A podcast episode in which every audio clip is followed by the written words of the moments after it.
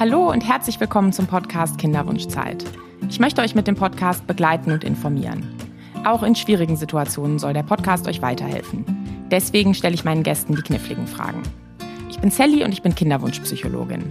Heute geht es um das Thema Endometriose und Kinderwunsch. Dafür habe ich Dr. Mohamed Gamal Ibrahim zu Gast. Er ist Experte für Endometriose. Lieber Mohamed, schön, dass du da bist. Ja, hallo Sally, vielen Dank für die Einladung auch und für die Teilnahme an deinem Podcast und herzlich willkommen hier in Magdeburg im Kinderwunschzentrum. Ja, super. Dann ähm, steigen wir direkt in das Thema ein. Ist denn die Diagnose Endometriose das Aus für den Kinderwunsch? Die Diagnose Endometriose, es ist immer so eine schwierige Frage. Ja, wie stellt man so die Diagnose fest für eine Endometriose? Also, erstens muss man immer schon die Patienten auch zuhören und wirklich mhm. so die mhm. Frauen ganz, ganz genau zuhören, was die von Beschwerden haben. Viele Frauen kommen und sagen, ich habe so Regelschmerzen, da wird auch sofort darauf reagieren und sagt, Schmerzen sind normal. Sind aber nicht normal, wenn so die Frau ihr Leben auch hier überlastet hat mit diesen Schmerzen, dass sie auch nicht klar kommt mit diesen Schmerzen. Zweitens, dass so die Frauen auch Schmerzen Schmerzen haben, unabhängig von ihrer Regelblutung, das kann auch nicht normal sein. Da muss auch was hier da sein. Und zweitens ähm, kommt auch häufig vor, dass so die Frauen auch Schmerzen zum Beispiel beim Wasserlassen haben oder beim Stuhlgang, auch im Zusammenhang mit ihrer Regelblutung. Dann soll immer so eingeschaltet werden, ja, also in den Köpfen von den Ärzten auch, mhm. dass so die Endometriose als Verdachtdiagnose hier da sein kann. Das heißt, es ist wichtig, bei den Schmerzen nicht zu sagen, ja, ist normal, das gehört dazu, sondern zu sagen, hm, das müssen wir uns genauer angucken und dann eben zu schauen, ob es vielleicht eine Endometriose sein kann. Genau. Und das kann man auch schnell so erwischen, sage ich mal, von dem Arztpatienten, von dem ersten Arztpatienten-Kontakt. Also wenn ich so eine Frau zum Gespräch habe, dann kann ich auch durch so die Anamnese, also durch so die Vorgeschichte und durch ein paar äh, cleverer Fragen, kann ich auch schon so die Verdachtdiagnose auch haben, ob so die Frau eine Endometriose hat oder nicht. Dann geht zu dem zweiten Schritt. Und den zweiten Schritt hat jeder Gynäkologe auch in seiner Praxis. Zum Beispiel so ein Ultraschallgerät. Ja, mit dem Ultraschallgerät, da kann man auch schnell gucken, wie die Eierstöcke, wie die Gebärmutterhöhle auch aussehen. Und dabei kann man auch ein paar Anzeichen für die Endometriose auch schnell erkennen. Der dritte Schritt, und das geht auch anschließend nach dem Ultraschall, das ist eine gynäkologische Untersuchung. Ja, also durch eine Tastuntersuchung kann man manchmal auch in Endometriose Tastebefunde auch erkennbar sein bei der Untersuchung. Und das ändert einfach so die Geschichte der Frau. Also die Geschichte für die Kinderwunsch oder die Schmerzen. Weil letztendlich hat man so die Ursache jetzt auch gefunden. Und können denn Frauen, die Endometriose haben, Kinder bekommen? Äh, klare Antwort ja, klar. Mhm.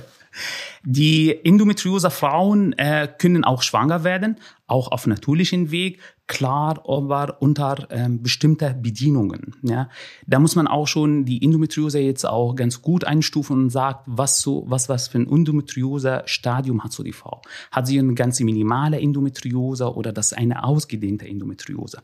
Dass die schwanger werden, klar, das kann auch auf natürlichen Weg auch passieren oder aber auch bei ausgedehntem Befund. Ja, die können auch mit einer künstlichen Befruchtungsmethode auch schwanger werden. Das heißt, es ist wichtig, dass man da ordentlich guckt. Und du hast jetzt ja schon erwähnt, dass mehrere von diesen Schritten der Diagnose, also wo man guckt, liegt die Endometriose vor, dass das eben nicht nur Leute wie du machen können, die darauf spezialisiert sind, sondern eben auch Frauenärztinnen und Frauenärzte in ihren, ich sag mal, normalen Praxen. Wie gut können denn ähm, niedergelassene Gynäkologen, die jetzt nicht darauf spezialisiert sind, das erkennen oder wann braucht man einen Spezialisten? Ich glaube, alle Frauenärzte oder Ärztinnen sind immer so gut zum Gespräch mit der Patientin. Und wie gesagt, es gibt immer so diese Schlüsselfragen. Haben Sie Schmerzen? Ja, also starke Regelschmerzen. Haben Sie Schmerzen beim Sex, beim Wasserlassen, beim Stuhlgang oder andauernde Schmerzen? Und da sind so die erste, sag ich mal, so eine erste Anzeichen für eine Verdachtdiagnose auf Endometriose. Der zweite ich verlange nicht von den niedergelassenen Kollegen oder von der Frauenärztin, dass die Endometriose-Experten ähm, sein sollen oder müssen, sondern dass die Endometriose orientiert bleiben, dass die Endometriose einfach im Hinterkopf immer haben, wenn so eine junge Dame kommt und die beschwert sich über eine überregelmäßige Schmerzen, dann muss man sagen, okay, stopp, junge Frau, und starke Schmerzen heißt vielleicht Endometriose oder muss so eine Endometriose ausgeschlossen werden. Und von daher muss man jetzt keine extra Ausbildung machen. Es gibt aber heutzutage auch die Möglichkeit, dass man sich auch ausbildet, vor allem auch ähm, bei dem Ultraschalluntersuchung, weil das kann nicht jeder auch, dass man zu dieser Anzeichen sieht für die Endometriose beim Ultraschall. Ja, und das hat ja nicht was damit zu tun, dass das dann kein guter Arzt oder Ärztin ist, sondern Ultraschall erfordert ja einfach sehr viel Übung und sehr viel Schulung auf bestimmte Dinge, die man dann in der Lage ist zu erkennen, wenn man sich viel damit beschäftigt hat. Ne? Genau, es ist, ja, also der, der Ultraschalldiagnostik oder Ultraschalldiagnose für eine Endometriose erfordert zwei Sachen. Erfordert, dass so der Arzt oder die Ärztin, der oder die selber den Ultraschall macht, gut ausgebildet ist in dem Fachbereich Endometriose. Mhm. Dafür gibt es so die Kurse. Zweite Sache, wir haben ein Gerät und mit dem Gerät muss man auch ein schönes, gutes Gerät auch haben. Das ist genau wie heutzutage sagt zum Beispiel, dass man ein OLED-TV hat im Vergleich zu vor 20 Jahren. Ja, es ist eine mhm. andere Auflösung, was man auch erkennen kann auf dem Bildschirm des Ultraschall. Das hängt von dem Ultraschallgerät auch ab. Und deswegen, ich fühle auch, oder ich, ich meine, dass so die, die Frauenärzte, die müssen nicht Endometriose oder keine Endometriose-Experte sein, aber nur, dass die in den Hinterkopf haben, Endometriose kann immer oder häufig vorkommen bei jungen Frauen. Und wie häufig kommt es vor? Ähm, also ich nehme so Beispiele, also wenn man zu, zu einer Party gehen würde, wo so 100 Frauen vielleicht zusammen feiern, die sind alle so in einem Alter von 18 bis 32, 35 Jahre alt sind, da findet man mindestens so vielleicht ähm, ja 10 bis 15 äh, von diesen Frauen, die be betroffen sind mit Endometriose von 100. Nehmen wir aber eine andere Konstellation und äh, du kommst zu dem Kinderwunschzentrum und im Wartebereich sitzen so zehn Patienten, da sind aber schon vier oder fünf Patienten betroffen mit Endometriose. Gehen aber äh, viele Frauen zu Schmerztherapeuten oder zu auch den Frauenärzten wegen so andauernder Bauchschmerzen, die auch nicht geklärt sind, woher das kommt dann sind so sieben, sechs bis sieben Frauen betroffen mit Endometriose. Also es kommt immer darauf an, was die von Beschwerden haben. Ja? Mhm. Beim Kinderwunsch, beim bestehenden Kinderwunsch haben viele Frauen Endometriose. Bei asymptomatischer Frauen, dann sagt man, okay, zwischen 10 bis 15 Prozent. Mhm. Was heißt asymptomatisch? Asymptomatisch, das heißt, Frauen laufen ohne Symptomen. Ja? Ah. Also die, die müssen jetzt äh, sich nicht beschweren über so Symptomen oder starke Regelschmerzen oder vielleicht haben sie ein bisschen minimale Regelschmerzen aber damit können sie auch klarkommen, manchmal auch mit einer Tablette, also einer Schmerztablette oder vielleicht gar nicht. Ähm, da sind so die asymptomatischen Frauen. Ja, symptomatisch, wenn die aber schon ihre Beschwerden äußern und sagen, wir haben hier was nicht stimmt, weil ja. wir so eine extra Beschwerden hier haben. Ja, und ich fand es nochmal wichtig, dass du gesagt hast, als Arzt stellst du bestimmte Fragen, aber so aus meiner Sicht als Psychologin ist es so, Schmerzen sind ja auch gar nicht so einfach zu beobachten und zu klassifizieren. Und wenn man jetzt zum Beispiel eine Gesprächssituation mit seinem Arzt oder seiner Ärztin hat, wo diese Fragen nicht thematisiert werden, kann es auch super hilfreich sein, erstmal zu sagen, okay, ich mache mal ein bisschen ein Schmerztagebuch und ich mache ein bisschen eine strukturierte Beobachtung, ähm, weil das weiß man schon aus dem Umgang mit Schmerzen, dass es auch schwierig ist, sich an Schmerzintensität zu erinnern manchmal. Und wenn man eben merkt, mein Arzt oder meine Ärztin fragt mich das vielleicht nicht, dann kann ich auch hingehen und eine kleine Datenerhebung machen und dann sagen, ich wollte mal mit Ihnen über was sprechen, folgendes habe ich beobachtet. Würdest du sagen, dass es hilfreich wäre? Auf jeden Fall, auf jeden Fall. Also unsere Aufgabe als Ärzte, als Frauenärzte, dass wir die Frauen über Schmerzen immer aktiv äh, fragen oder nach Schmerzen aktiv fragen, weil das, das ist ganz wichtig. Manche Frauen trauen sich nicht auch mit ihren Gynäkologen auch über Schmerzen äh, zu sprechen.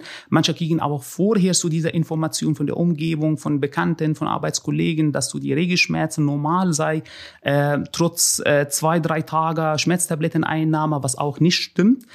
Äh, was du auch hier ähm, erwähnt hast, finde ich klasse, dieser Schmerztagebuch. Ja, das wäre so wie eine kleine Studie, mhm. ja, die so die Frau selber durchführt. Das ist klasse. Wenn so die Frau das auch macht, das ist super, weil da kann man ganz genau auch gucken und kann man ganz genau sehen, wann so die Schmerzen auftreten, wann die am schlimmsten sind und wann die am wenigsten sind. Und da kann man auch mit der Patientin vielleicht einen Therapieplan hier festlegen oder besprechen mit der Patientin. Ja. Okay, das heißt, es gibt quasi zwei Möglichkeiten. Es kann sein, dass ich selber merke, dass ich Endometriose habe, weil ich Schmerzen habe. Aber es kann mir zum Beispiel auch passieren, dass ich merke, hm, es sind sechs oder zwölf Monate vergangen und ich bin nicht schwanger geworden, obwohl ich Sex an den fruchtbaren Tagen hatte. Und dann kann es sein, dass ich im Rahmen der Kinderwunschbehandlung herausfinde, dass ich zum Beispiel diese asymptomatische Endometriose habe. Ist es so richtig? Du hast das genau ganz gut kurz zusammengefasst, was so die Endometriose-Patienten von Beschwerden haben können. Die erste ist so die Schmerzen. Also Patienten kommen mit Schmerzen. Die zweite Gruppe, die kommen gar nicht mit Schmerzen, die kommen mit unerfülltem Kinderwunsch. Mhm. Und das kommt häufig vor. Wie gesagt, 40 bis 50 Prozent von Frauen mit unerfülltem Kinderwunsch haben auch eine Endometriose. Und die dritte Gruppe, die ich auch äh, am Anfang auch erwähnt habe, die keine Beschwerden haben, keine, also weder Kinderwunsch noch ähm, Schmerzen. Ähm, klar, mit unerwarteter Kinderwunsch denkt man auch an der erste, als erste Ursache bei der Frau auch Endometriose wäre auch möglich als ein Grund für die äh, ausgebliebene Kinderwunsch. Erklär uns noch mal bitte ganz genau, was ist eigentlich Endometriose? Endometriose, wie so der Name uns auch hier verrät, äh, besteht aus zwei Begriffen, also oder zwei Teilen. Der erste Teil heißt Endometrio und das heißt die Gebärmutterschleimhaut. Und Osis, das ist ein Zustand, also ein Zustand, in dem so die Gebärmutterschleimhaut sich außerhalb der, Gebär, der Gebärmutter befindet oder sich einnistet. Wie kommt die dahin? Ähm, also normalerweise jede Frau direkt nach dem Ende der Regelblutung kriegt so ihre Schleimhaut hoch aufgebaut durch ein heranwachsender Follikel in einem beiden Eierstücke. Wenn das zum Eisprung kommt, aber tritt keine Schwangerschaft hier so ein, dann wirst du dieser hoch aufgebaute Schleimhaut nach außen durch die Scheide abgestoßen bei 30 bis 40 Prozent von Frauen mit unerfüllter Kinderwunsch, ja, dann gelangen diese Teile von dieser Gebärmutterschleimhaut durch den Eileiter. Das heißt, in umgekehrter Richtung, durch den Eileiter gelangen die in den Bauchraum. Dann nisten sich so die Gewebe, also an der Eierstück, vielleicht an der Oberfläche der Eierstück, an der Eileiter, an die Gebärmutter, aber auch an der Nachbarorgane. Zum Beispiel die Blase ist es so die erste Nachbarorgan. Oder an der Darmschlingen, ja. Oder ganz oben an dem Bauch, an Zwerchfell. Und dann verursacht verursachen diese Herde auch, die sind auch hormonaktiv, also die sind aktive Gewebe und die verursachen auch ähm, die Beschmerzen oder den entsprechenden Schmerzen. Also nochmal, dass ich das richtig verstanden habe. Diese Teile von der Schleimhaut aus der Gebärmutter, die können also durch die Scheide sozusagen abfließen, dann habe ich ganz normal meine Tage und dann könnten aber auch kleine Teile in die andere Richtung wandern und der Eileiter ist dann hinten sozusagen offen in den Bauchraum und da können kleine Teile durchkommen und sich ansetzen in der Bauchhöhle an andere Organe und da sozusagen ja wie soll ich sagen, weiterleben sozusagen. Und dann reagieren die auch auf die Hormone, die im Zyklus bei ihnen ankommen. Genau ist es so. Mhm. Und die Schleimhautgewebe, also die, ähm, diese Endometriose-Gewebe, die sind hormonempfindlich. Die weisen auch diese Östrogene, Progesterone, Rezeptoren auch hier so auf, so dass die auch weiterleben können, weiter versorgt werden von der normalen weiblichen Hormone in jedem Körper der Frau auch ausgeschüttet werden im Laufe ihres Zyklus. Und deswegen haben so die Frauen auch diese Endometriose unser Gewebe auch blutend mit jeder Regelblutung. Und das verursacht die Beschwerden, die die, äh, die, die Endometriose auch verursachen. Ist Endometriose heilbar? Mm, heilbar würde ich sagen, besser gesagt kontrollierbar. Das kann man sich so vorstellen wie so Diabetes oder wie beim Bluthochdruck. Ja, da äh, muss man einfach mit der Erkrankung weiterleben. Und deswegen fand ich ganz genial, also mit diesem Englisch-Ausspruch oder Englisch-Begriff ähm, Life with Endometriosis. Das heißt, Endometriose-Frauen äh, sollen das auch lernen, wie die auch weiterleben können mit der Endometriose. Das heißt, es ist wichtig, Wege zu finden, wie man mit den Symptomen, die man hat und den Beschwerden, die man hat, umgeht. Du hast es ja gerade erklärt. Also es ist eine chronische Erkrankung, für die ich eigentlich einen neuen Lifestyle dann finde oder mir erarbeite. Genau, genau es ist. Ja, also egal, ob so die Frauen Schmerzen haben oder unerfüllter Kinderwunsch haben oder beides auch. Manchmal ja muss man einfach damit leben, aber dafür gibt es auch schon ja unterschiedliche Therapiemöglichkeiten. Welche gibt's da? Das äh, kommt darauf an, was so, welche Beschwerden so die Frau hat. Hat so die Frau überwiegend Schmerzen ohne äh, Kinderwunsch, da kann man ähm, ja erstmal so mit der einfachen Sachen probieren, also erstmal so die normale Schmerztabletten nehmen und gucken, ob man hier so eine, die Schmerzen besser bekommt. Wenn nicht, dann kommt so der zweite Stufe zum Beispiel die Hormonbehandlung. Ja? Und das äh, kann man auch auf unterschiedlichen Ebenen auch probieren, also die ganz normale Antibabypille vielleicht äh, probieren bringen. Wenn es aber nichts bringen sollte, da kann man so die nächste Hormontherapieansätze auch in äh, Betracht ziehen. Kannst du mir das nochmal erklären? Wieso behandelt man Endometriose mit der Antibabypille? Weil so die Endometriose, also das ist so eine Gebärmutterschleimhaut und die Gebärmutterschleimhaut ist immer hormonempfindlich und da nutzt man zu dieser äh, Fakt, ja, dass man sagt, okay, wenn man zu dieser Schleimhautgewebe oder Aktivität unterdrücken möchte, dann soll man auch so dagegen dagegen auch Hormone geben. Und diese Antibibibillen, die haben entweder so dieser Monopräparat, also nur Gelbkörperhormon drin, oder die beiden Präparate, also Östrogen und Progesteron. Wenn man die einnimmt und für lange Zeit, das unterdrückt die Aktivität von der Schleimhautgewebe, sowohl in die Gebärmutterhöhle als auch in der Endometriose her. Ah, okay. Das heißt, es ist sozusagen zufällig so, dass dieses Medikament Antibabypille bei der Endometriose genau die Inhaltsstoffe enthält, die auf die Erkrankung gut wirken und da helfen. Genau. Aha, das heißt, für Frauen, die Endometriose haben, ist auch wichtig, es gibt ja aktuell bisschen so diesen Trend, dass viele auch die hormonelle Verhütung absetzen, dass wenn man aber vielleicht von Endometriose betroffen ist, auf jeden Fall man mit dem Arzt oder der Ärztin darüber sprechen sollte, weil es auch sein kann, dass einem die Pille in dem Fall total hilft, weil sie bei der Endometriose hilft. Das ist genau aber andersrum auch gesagt. Also die Frauen kriegen erst ihre Schmerzen und diese Endometriose assoziierten äh, Beschwerden, wenn sie die Pille nach langjahrelanger Einnahme abgesetzt haben, dann treten die Beschwerden hier so auf. Das heißt, wenn so die Frauen die Pille aber mit dem Ziel abgesetzt haben, dass sie schwanger werden, dann darf man aber keine Antibabypille mehr einnehmen. Aber wenn so die Frauen so die Pille abgesetzt haben, weil die keine Interesse mehr an Hormoneinnahme haben, dann kann man sagen, okay, das hat schon gut geholfen in den letzten zehn Jahren, hat gut gewirkt und sie haben eventuell Endometriose, da können sie die Pille äh, fortsetzen.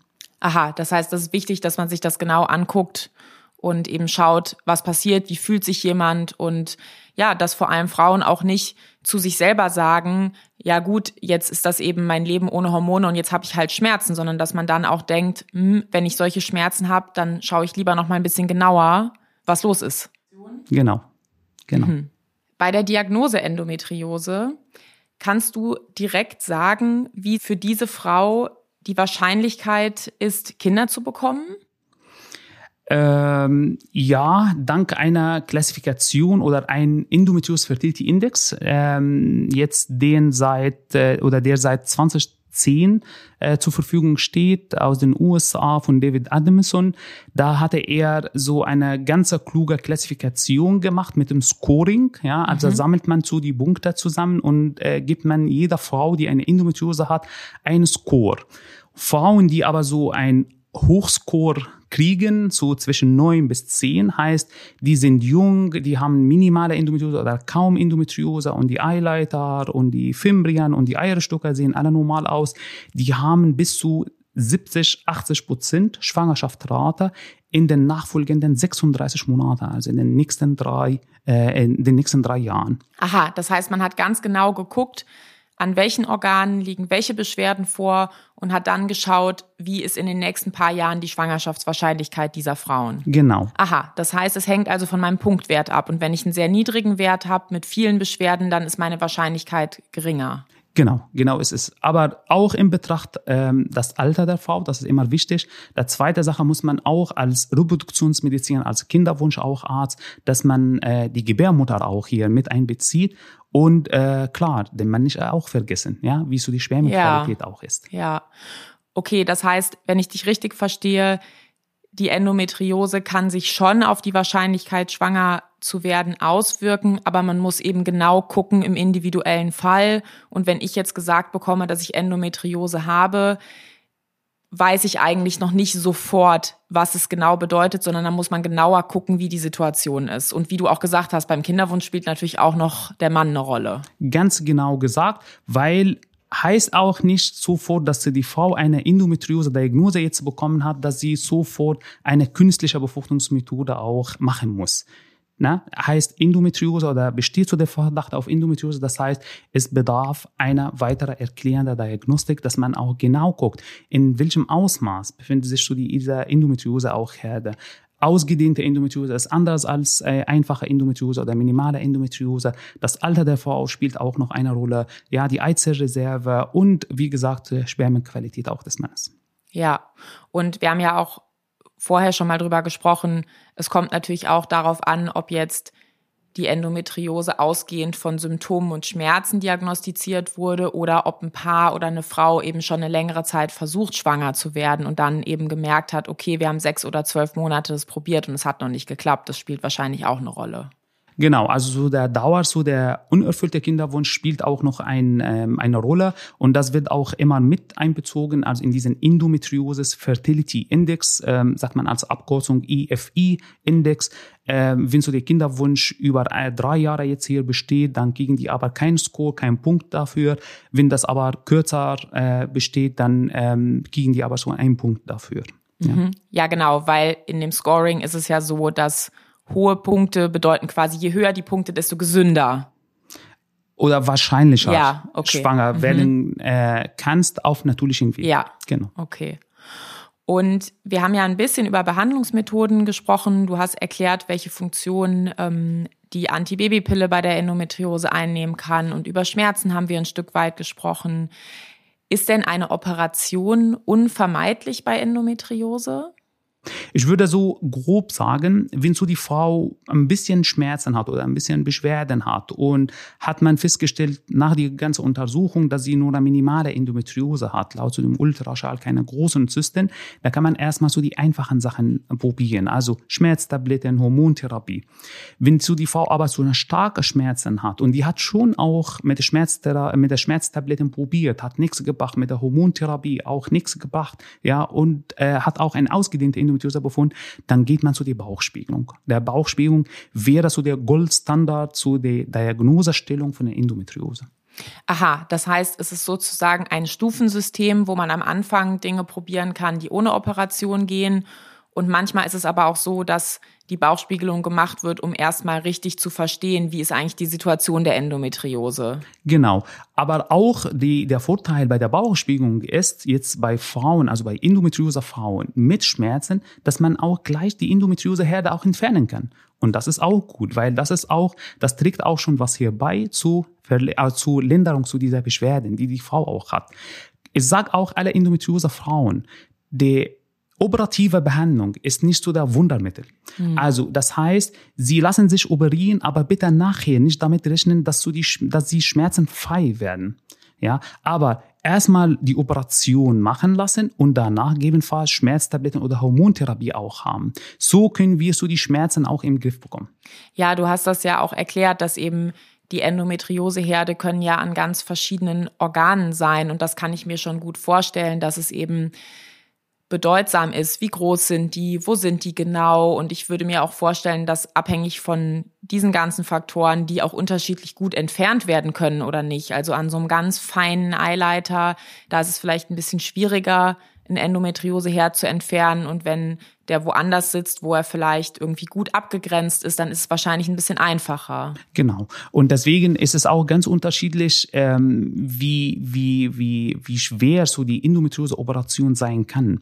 Die Endometriose-Frauen tauschen sich immer so aus, auch auf Social Media, was ich auch gut finde, aber muss man auch hier vorsichtig bleiben. Einer spricht vielleicht von einer Operation, die schon neun Stunden gedauert hat bei ihr, die andere spricht aber auch von einer Endometriose-Operation, die aber nur so dreiviertel Stunde gedauert gedauert mhm. hat. Ja, beide sind Endometriose Frauen, beide haben so die gleiche Erkrankung, aber ich nicht in dem gleichen Ausmaß.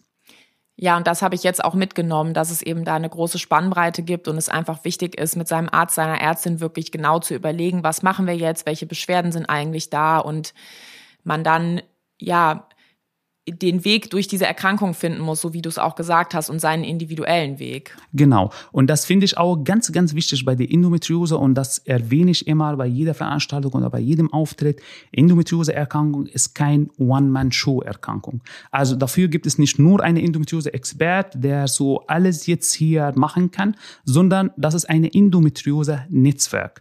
Und Endometriose-Netzwerk beginnt erstens mit den niedergelassenen Kollegen, also mit der Frauenärztin. Das sind so die erste Anlaufstelle Anlaufstelle für alle Frauen, die normalerweise zu der Regelversorgung gehen und manchmal auch mit Beschwerden zu den Frauenärzten. Wenn die auch Endometriose orientiert bleiben, dann können die so die Frauen weiterschicken zu die Endometriose-Experten. Endometriose-Frauen haben Schmerzen, dann kriegen auch so eine Unterstützung von Schmerztherapeuten. Ja, Physiotherapie hilft auch manchmal, auch bei solchen Patienten. Haben die auch unerfüllte Kinderwunsch, dann muss man auch eine Zusammen- oder Kooperation auch haben mit Reproduktionsmediziner, also mit Kinderwunsch auch Zentren. Die Operation ja, können auch nur so die Endometriose-Operaturen auch machen, die auch sehr spezialisiert sind und nur Endometriose auch Operation ähm, machen können. Das heißt, die Endometriose oder die Behandlung einer Endometriose erfordert wirklich ein, ein gutes Netzwerk. Ja, und ich glaube, ähm, wenn wir jetzt Zuhörerinnen, Zuhörer haben, die betroffen sind oder eben eine angehörige Frau haben, die betroffen ist, hört sich das bestimmt wie eine riesengroße Aufgabe an.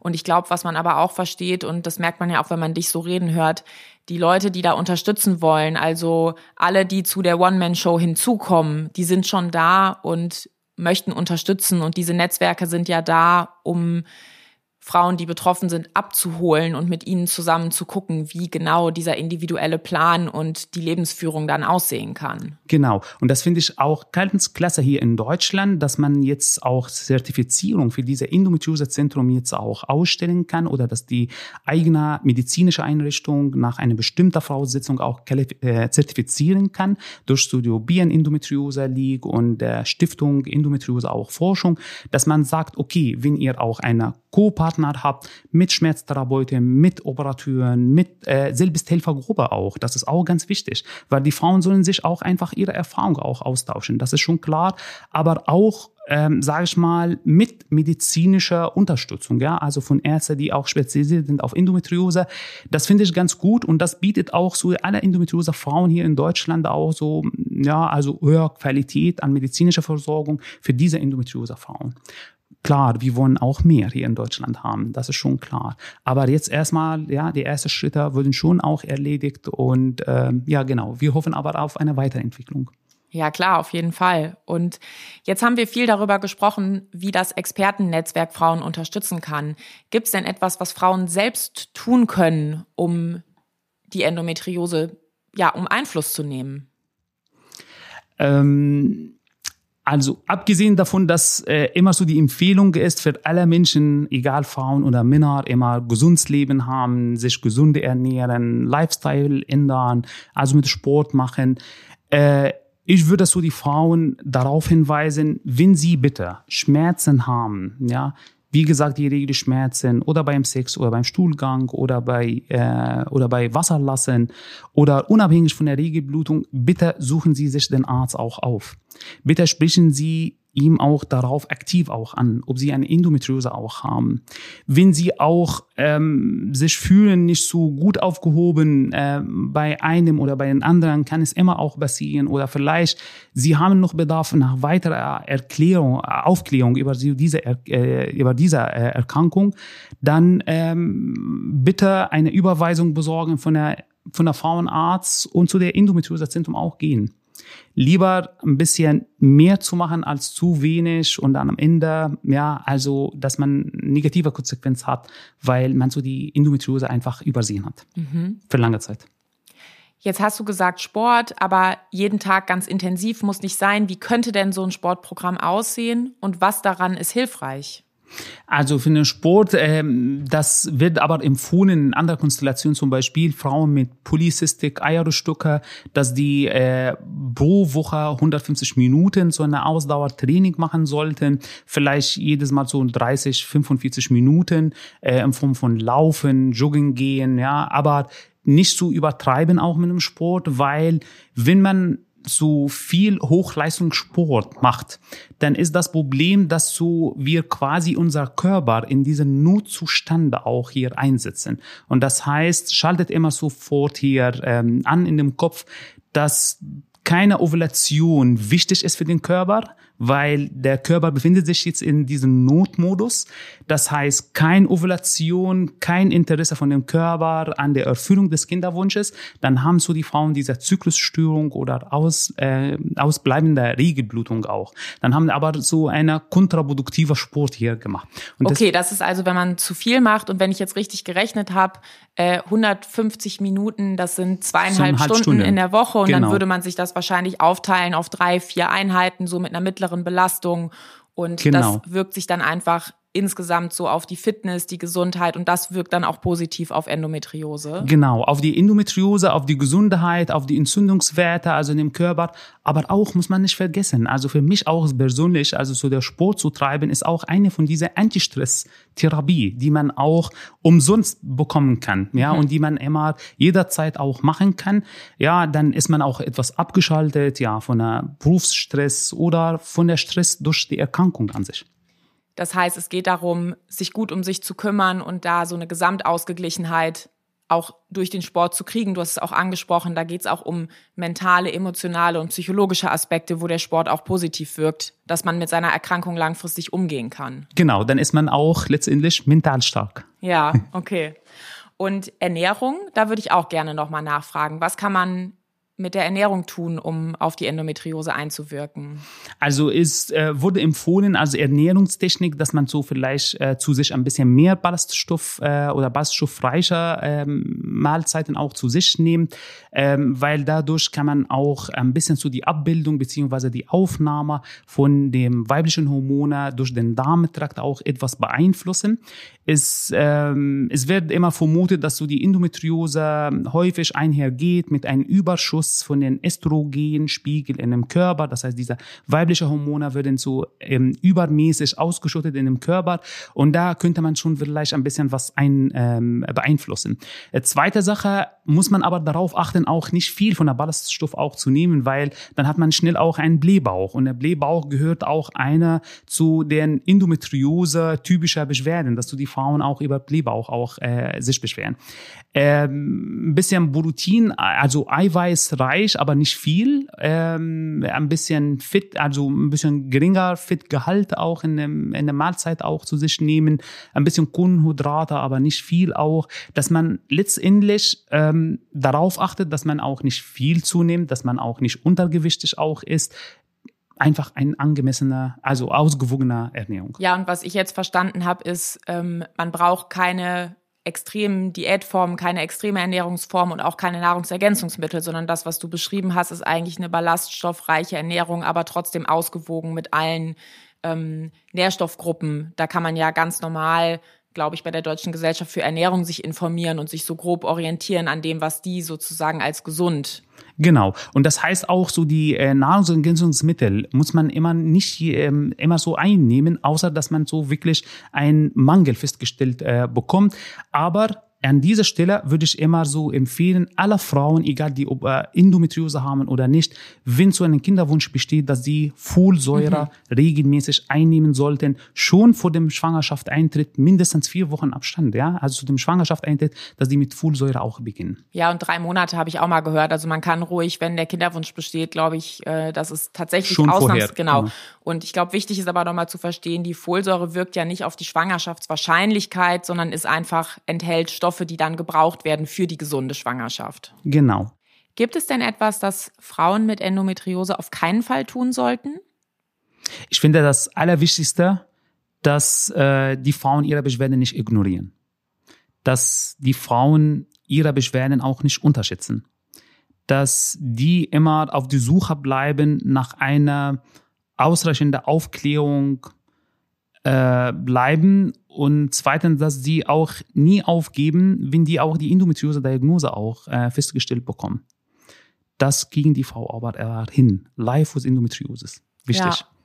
Also das heißt, es geht darum, das, was man selber fühlt und was man wahrnimmt, ernst zu nehmen und mutig auf die Suche zu gehen, Unterstützer zu finden und dann auch eben seinen Weg zu gehen mit Endometriose und zu gucken, ja, wie man sein Leben dann managt und wie man die Symptome und die Beschwerden, die man hat, wie man die bewältigen kann. Genau. Bewältigung ist ganz guter Schlusswort, würde ich sagen, für unser Interview. Ja, super. Ja, toll. Wir haben das Thema gut umrundet. Vielen Dank, lieber Mohamed, dass du dir die Zeit genommen hast, um mit mir zu sprechen. Dieser Podcast ist Teil eines Unterstützungspakets und zwar vom Informationsportal Kinderwunsch. Den Link findet ihr in der Episodenbeschreibung. Abonniert den Podcast auf dem Player eurer Wahl. Wenn er euch gefällt, gebt dem Podcast eine 5-Sterne-Bewertung auf Apple Podcasts. Das hilft uns, noch mehr Menschen mit dem Thema zu erreichen. Vielen Dank fürs Zuhören und ich freue mich schon auf die nächste Folge. Weitere Hilfe und Unterstützung finden Sie auf dem Informationsportal des Familienministeriums unter www.informationsportal-kinderwunsch.de.